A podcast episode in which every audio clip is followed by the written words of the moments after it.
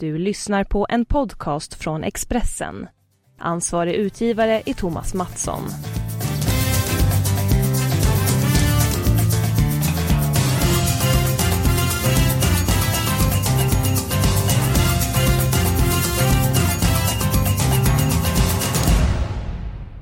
Fotbollsvenskan är inne i en intensiv period. De stora ligorna är inne på upploppet och om ett par veckor så ska Sveriges förbundskapten eh, Janne Andersson presentera truppen till fotbolls-VM till Ryssland. Gäst den här veckan det är eh, Torbjörn Nilsson. Välkommen hit!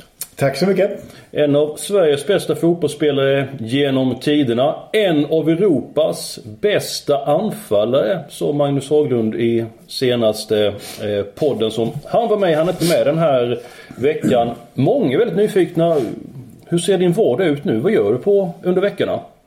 Jag har det ganska bra faktiskt. Eller bra, ja, det, det vet jag inte om det kallas bra. Men jag är ute och föreläser ungefär en dag i veckan.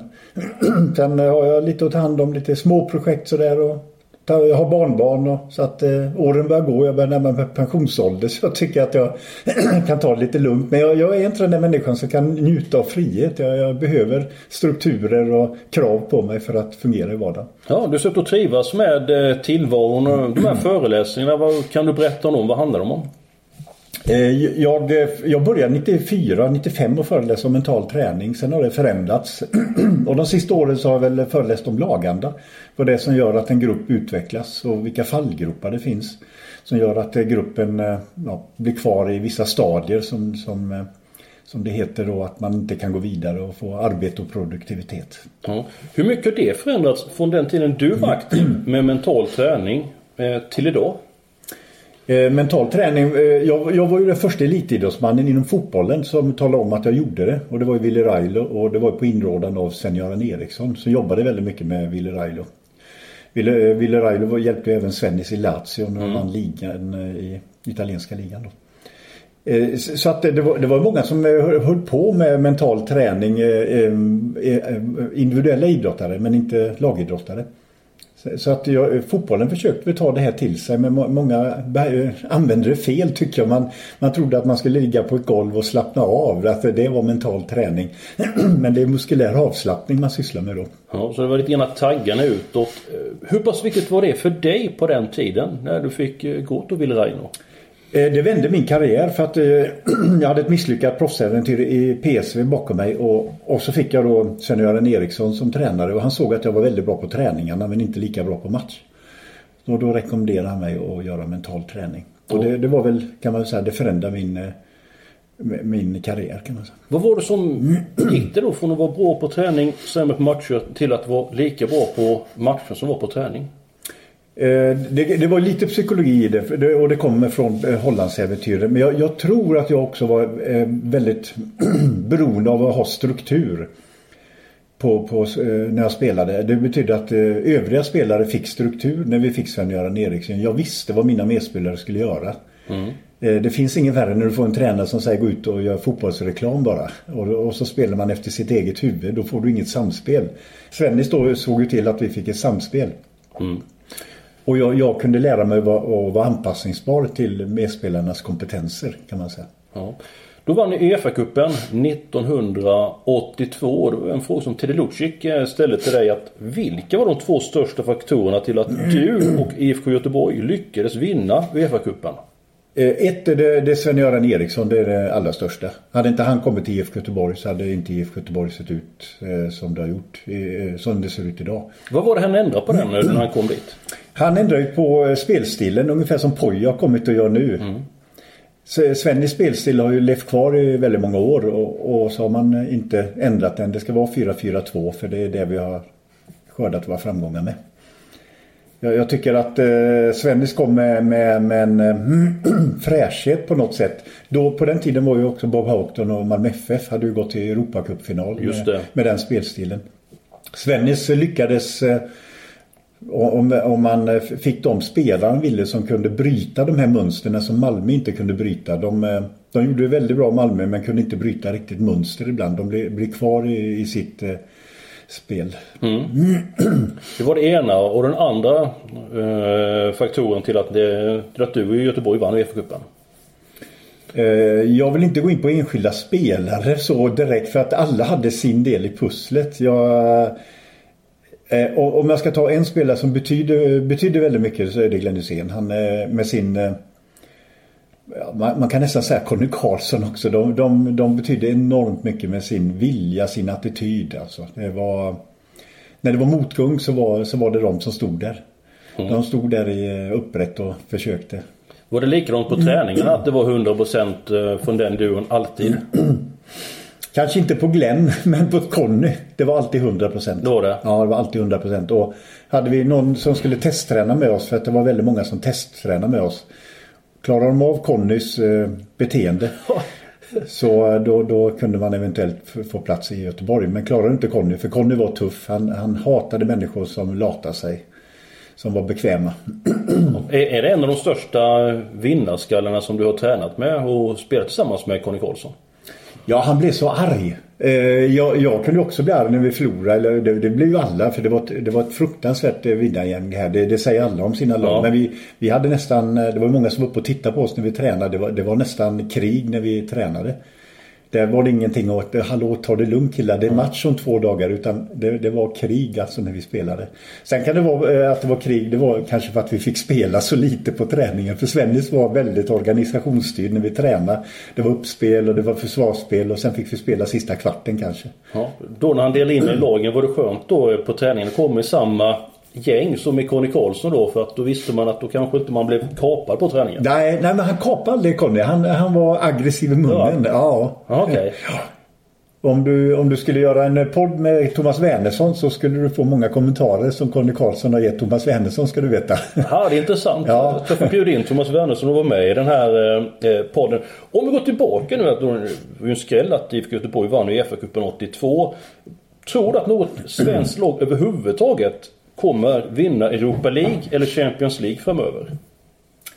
Eh, inte som jag ser det. Inte så som eh, fotbollsmarknaden ser ut. Eh, det är inte så att eh, svenska spelare har blivit sämre på något sätt utan det, det är bara att eh, marknaden eh, av svenska spelare är annorlunda idag. På, den, på min tid så var vi kanske 5-10 som var proffs. Då, då var du landslagsspelare. Idag så har du kanske 70, 80, 100 som är ute och spelar i andra ligor som borde kanske spelat i svenska ligan och då kanske vi haft en chans. Ja. Eh, Östersund mm. skördade framgångar i eh, Europa League. Eh, gjorde det bra mot Arsenal, blev utslaget. Ja. Hur pass imponerad av Östersund? För de spelar en annorlunda sorts fotboll. Ja, verkligen. De var väldigt offensiva i sitt spel. Även i försvarsspel. De var högt upp och pressade vilket jag tyckte var väldigt glädjande. Så det var väldigt roligt att se dem. Sen är det väl så tyvärr att eh, det, det glöms bort fort och eh, de här spelarna kommer säkert att bli uppköpta om de fortsätter bibehålla den kvaliteten som de gör.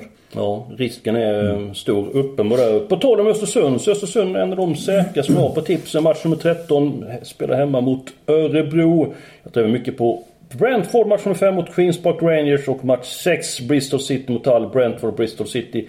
De jagar en kvalplats eh, till Eh, Premier League så att eh, en fall Queens på Rangers och Halle motiverades då ändå att det är mer tändvätska i eh, hemmalaget Brentford och Bristol eh, City. Du skriver även en eh, del eh, på, eh, på Facebook. Du får berätta. Ja, alltså det var, jag skrev en bok som heter Förstå spelets idé som jag skrev för fyra år sedan. Som handlar om hur man, en metodik hur man kan träna för att eventuellt få spelförståelse hos barn, ungdomar. Eh, det är inte säkert man får det ändå på grund av den här boken för det, det är så mycket mystiskt kring hur saker eh, förändras i hjärnan. Det, det är ungefär som man ska tala om någon som har dålig, lokal, dåligt lokalsinne. Nu ska jag försöka träna dig så du får bra lokalsinne. Man kan träna i hur mycket som helst så du får ändå inte bra lokalsinne. Jag skulle behöva gå den kursen där. Kanske ja. både med spelförståelse, spelets idé och sen så lokalsinne. För jag är mm. väldigt eh, dålig på det. Sen tyckte du även till om Zlatan i veckan. Ja, det gjorde det, det, det mest kring just att jag startade, eller det var, det var min eh, gode vän eh, som skrev eh, den här boken ihop med mig. Han startade en Facebookgrupp där ja. vi skulle skriva en gång i veckan som var anknytning till boken. Nu har jag skrivit två böcker till så, så att jag försöker då vara aktuell med, med att det ska vara kopplade till fotboll eller de här böckerna. Eh, sen, var, sen, är, sen var det ju att eh, Allsvenskan startade och ett eh, hett ämne idag det är ju om Zlatans vara eller icke vara i landslaget och det tyckte jag till om för jag, jag tyckte att, äh, att han det är glädjande det han har gjort i Los Angeles men det, det är en sämre liga och jag ifrågasätter om han verkligen har, kommer att kunna komma upp i den kompetensen som han hade innan han blev skadad för att kunna delta i ett VM. Så att jag, jag lanserar han lite som ett, en, en avbytare som man kan slänga in för jag tror inte Zlatan i, orkar med ett helt VM eh, och spela. Ja. Om du varit förbundskapten nu här och varit Janne Andersson och ska ta ut eh, truppen. Eh, nu oftast två läger kring Zlatan. Eh, han ska vara given laget. Annars är det liksom att nej, han ska inte vara med. Hur hade du gjort? Du har fått bestämma. Eh, med, med, nu är det bara hypoteser hur, eh, för jag, jag, känner inte till hur Zlatan är och påverkar gruppen. Nej. Så då, då, får man göra bara en bedömning av vad man tror och vad man har hört som kanske inte är sant. Så det, mm. det är mm. lite beklagligt då. Eh, men en Zlatan som är i, i, i, full form, det, han ska ju egentligen vara med. Mm. Men som han är i form idag och hur han kan påverka gruppen. Då får man bedöma det. Och jag, jag, jag, jag, vill nog sitta på den stolen om jag ska ta det beslutet. Men eh, det är ju inget eh, lätt val. Nu har ju inte ens Zlatan sagt att han vill spela landslaget utan eh, han håller ju på och leker med media om, om att vara med i VM. Sen ja. om det är med, som expertkommentator, det är det han inte talar om riktigt. Ja, lite grann kryptiska uttalande är det. Om vi går då till svenska landslaget med Jan Andersson som då mot alla odds jag säga då gick till VM. var ju överraskade väldigt många. Hur pass imponerad är du av Jan Anderssons eh, lagbygge? Nej, jag, han har, tycker jag, växt som ledare. Han, eh, han, eh, han har inte som en del andra förbundskaptener gjort eller gjorde sett media som en fiende. Det, det, är så lätt när du hamnar i en sån utsatt position att du, du, ser resultatet, du måste uppfylla resultatet för att göra alla nöjda och så, så ser du allt som eh, alla som ger dig kritik eh, ser du som fiender istället för att se det som att det ingår i den här showbusiness. Och Janne tycker jag hanterar det på ett fantastiskt bra sätt. Han, han jagar inte upp sig, han håller allting på avstånd och svarar väldigt bra tycker jag. Ja, väldigt eh, stabil och gör ett väldigt bra intryck. Eh, känner man för övrigt eh, väldigt väl. Var ju tränare i Laholm i, i många år, Jan Andersson. Jag har hört detta ryktet ja. ja, ja. Går vi då tillbaka till 1980. På min tid var det väldigt mycket, vi spelade fotboll. Spelade landhockey. Då när många av mina kompisar skulle vara Torbjörn Nilsson när vi spelade fotboll. Jag ville alltid vara Rutger Backe då. Vass anfallare ja. i HBK. Spontanidrotten blir ju mindre och mindre. Eh, hur pass allvarligt är det för, eh, ja dels för idrotten och dels även då för, eh, tänk på samhället i stort, att folk blir kraftigare och kraftigare. Hur pass allvarligt är det? Eh, ja, det är ju ett hälsoproblem. Eh, så att det här med gymnastik i skolan eh, är ju viktigt. Sen, sen om gymnastiklektionerna är så så bra så att det, det förbrukar kalorier. Det, det kanske är inte så på alla ställen. Nej. Men, men det här att, att stimulera barn till eh, spontanidrott. Det, ja, det är ju att ha förebilder som Zlatan. Att man går ut och vill vara en Zlatan. Det, så att de här förebilderna är jätteviktiga att eh, stimuleras. Ja, det är mycket annat som eh, lockar då. På vägen hit körde förbi ett par skolor. Jag såg många barn var ute men det var ingen som höll på med någon eh, idrott alls. Eh, tyvärr, jag tyckte det var, var roligt. Går vi tillbaka till Stryktipskupongen. Eh, jag tog ett reda på att ditt favoritlag i England det är Tottenham. Ja. De är ju en väldigt vass eh, anfallare som heter Harry Kane. Hur rankar du honom eh, bland världens bästa anfallare? Ja, han är väl kanske inte bland världens bästa anfallare om man ska se spelmässigt sett. Han, han är inte tillräckligt snabb där för att kunna hota. Men han har en enorm förmåga att veta när målchanser dyker upp och gör lite annorlunda mål. Sådär. Men han är ju alltså en uh, mycket bra anfallare. Men världsklass, det, det, anser jag idag de som är väldigt snabba och kan springa ifrån. Och Ronaldo till exempel som man mm. kanske inte ser så där jättemycket på matchen men när det händer då händer det. Ja. Eh, vill du nämna någon annan än eh, Ronaldo som har den här speeden och ändå är så pass målfarlig? Eh, ja, Suarez tycker jag, han kom in och förändrade vid Barcelona. Barcelona var på väg att bli det här bolltrillande laget som eh, aldrig kom, kom fram till mål. Mm. Eh, och så kom Suarez in och han, han är inte jättesnabb Suarez men han är väldigt skicklig på att eh, avgöra när han ska gå i djupled eller möta.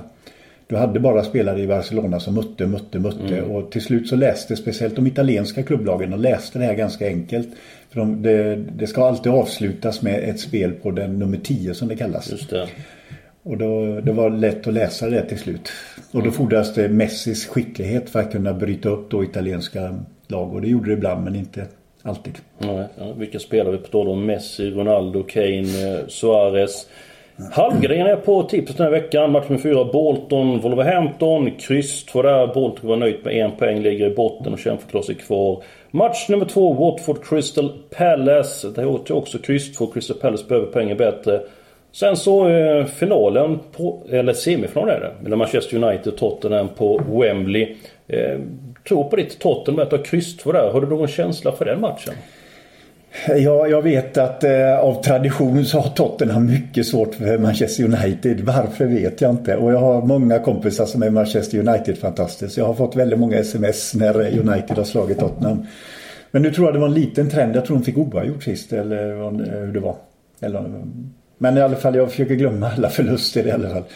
Jag, jag tror att Tottenham har chans här för att de ändå eh, på något sätt eh, det, det, känns som luften har gått ur Manchester United lite det här sen de, eh, som, de förlorade mot West Bromwich här. Mm, det var väldigt oväntat. Vände underläge mot Manchester City. Låg mm. med 0-2. Ingenting talar för poäng eller seger. Så tre snabba ju väldigt effektivt. Sen så förlorade mot mm. eh, West Bromwich. Men då är vi överens där. Eh, kryss 2 i den eh, matchen.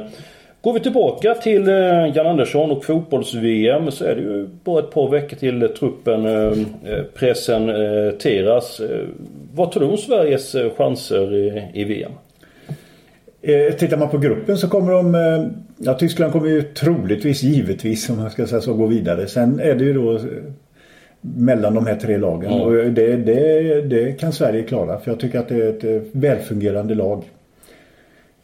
Sen kan allting hända. Jag kommer ihåg VM 94. Det var ingen som trodde på Sverige där. Nej. Och så fick de vad ska jag säga, rätt lag i, i lottningen som gjorde mm. att de eh, gick ända till eh, semifinal. Mm. Eh, sen om Sverige går till semifinal här, det tror jag ju kanske inte då. Men eh, de kan säkert gå klara gruppspelet och sen kanske klara en match eller kanske till och med två.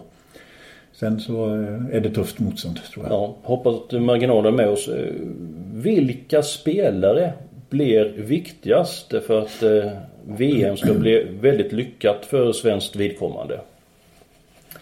Ja, det är det, det, som är så... Eh, förr sa man alltid att Zlatan i en toppform var viktig. Nu, nu, nu, är det så... Eh, alla är jämnbra på något sätt. Du har eh, några, några som sticker ut men inte så mycket som Zlatan gjorde. Mm.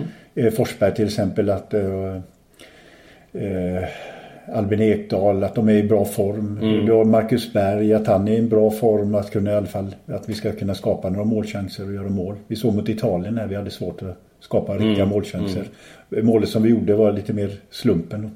Men det var skönt det målet? Ja, det var skönt. Ja. ja. Och sen är det givetvis försvaret eh, som, som då ska hållas. Att, eh, det, det, det, är väl att försvaret och eh, ska hålla för då kanske vi kan skapa en målchans eller två. För Sverige är väldigt effektiva. När vi väl får den där målchansen så tror jag att vi, vi, är, vi är bra på att ta den.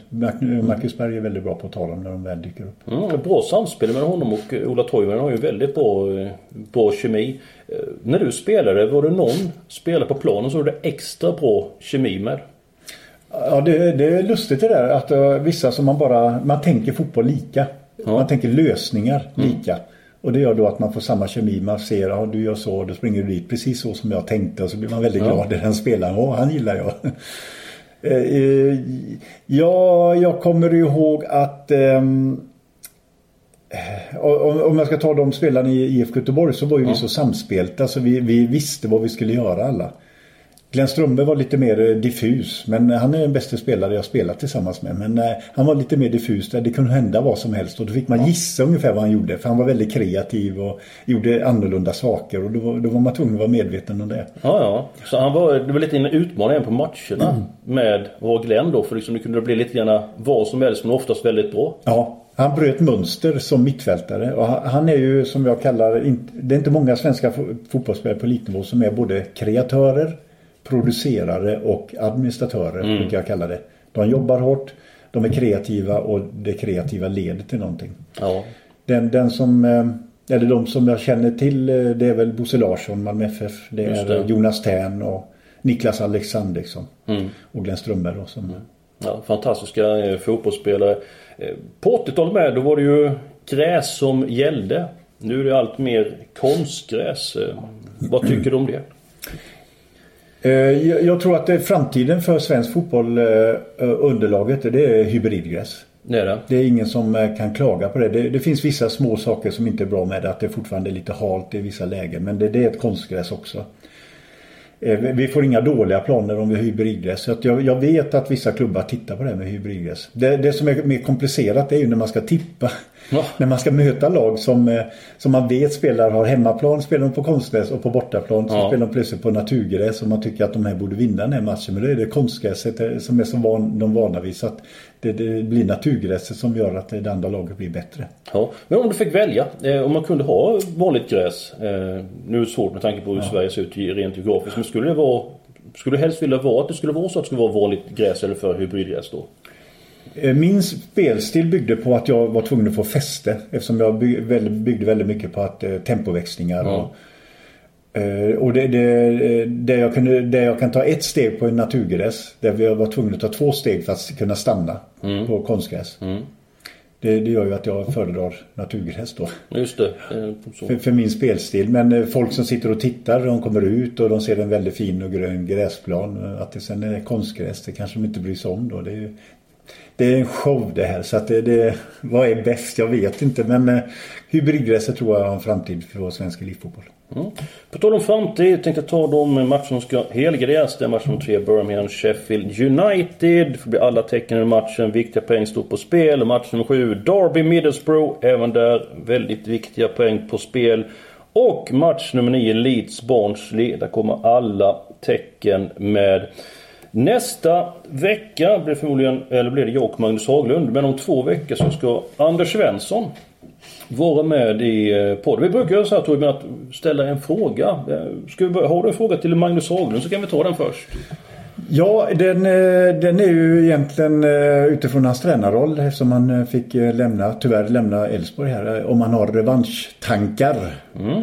Vill, hur mycket de har byggts upp och för, för, man kan känna det som ledare ibland när, när man har haft en dålig ett, en dålig, eh, ett resultat med någon, någon klubb så vill man nu 17 ska det bli revansch.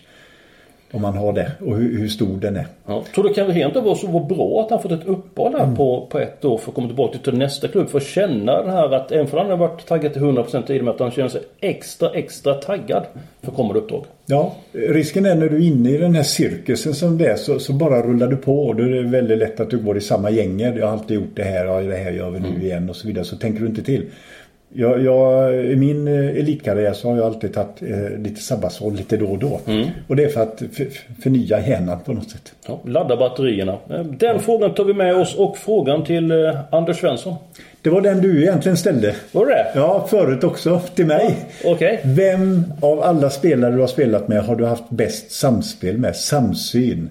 Där du vet att aha, vi tänker fotboll lika och, och blir, man ska inte säga att vi är kär i en sån person men man, man får eh, Även fast den personen är en helt annan karaktär som, som människa så, så får man ändå hyser man väldigt fina känslor mot en sån person. Ja, nej, men den tar vi till eh, Anders. Tusen tack för din medverkan i podden Torbjörn. Ja, det var så lite så. Det var bara kul. Ja önskar vi ett stort lycka till. Dels med dina föreläsningar framöver. Eh, också ni som har lyssnat på det här. Jag hoppas ni är tillbaka nästa vecka. Så vi tummarna för att tipsen till Stryktipset blir lyckosamma.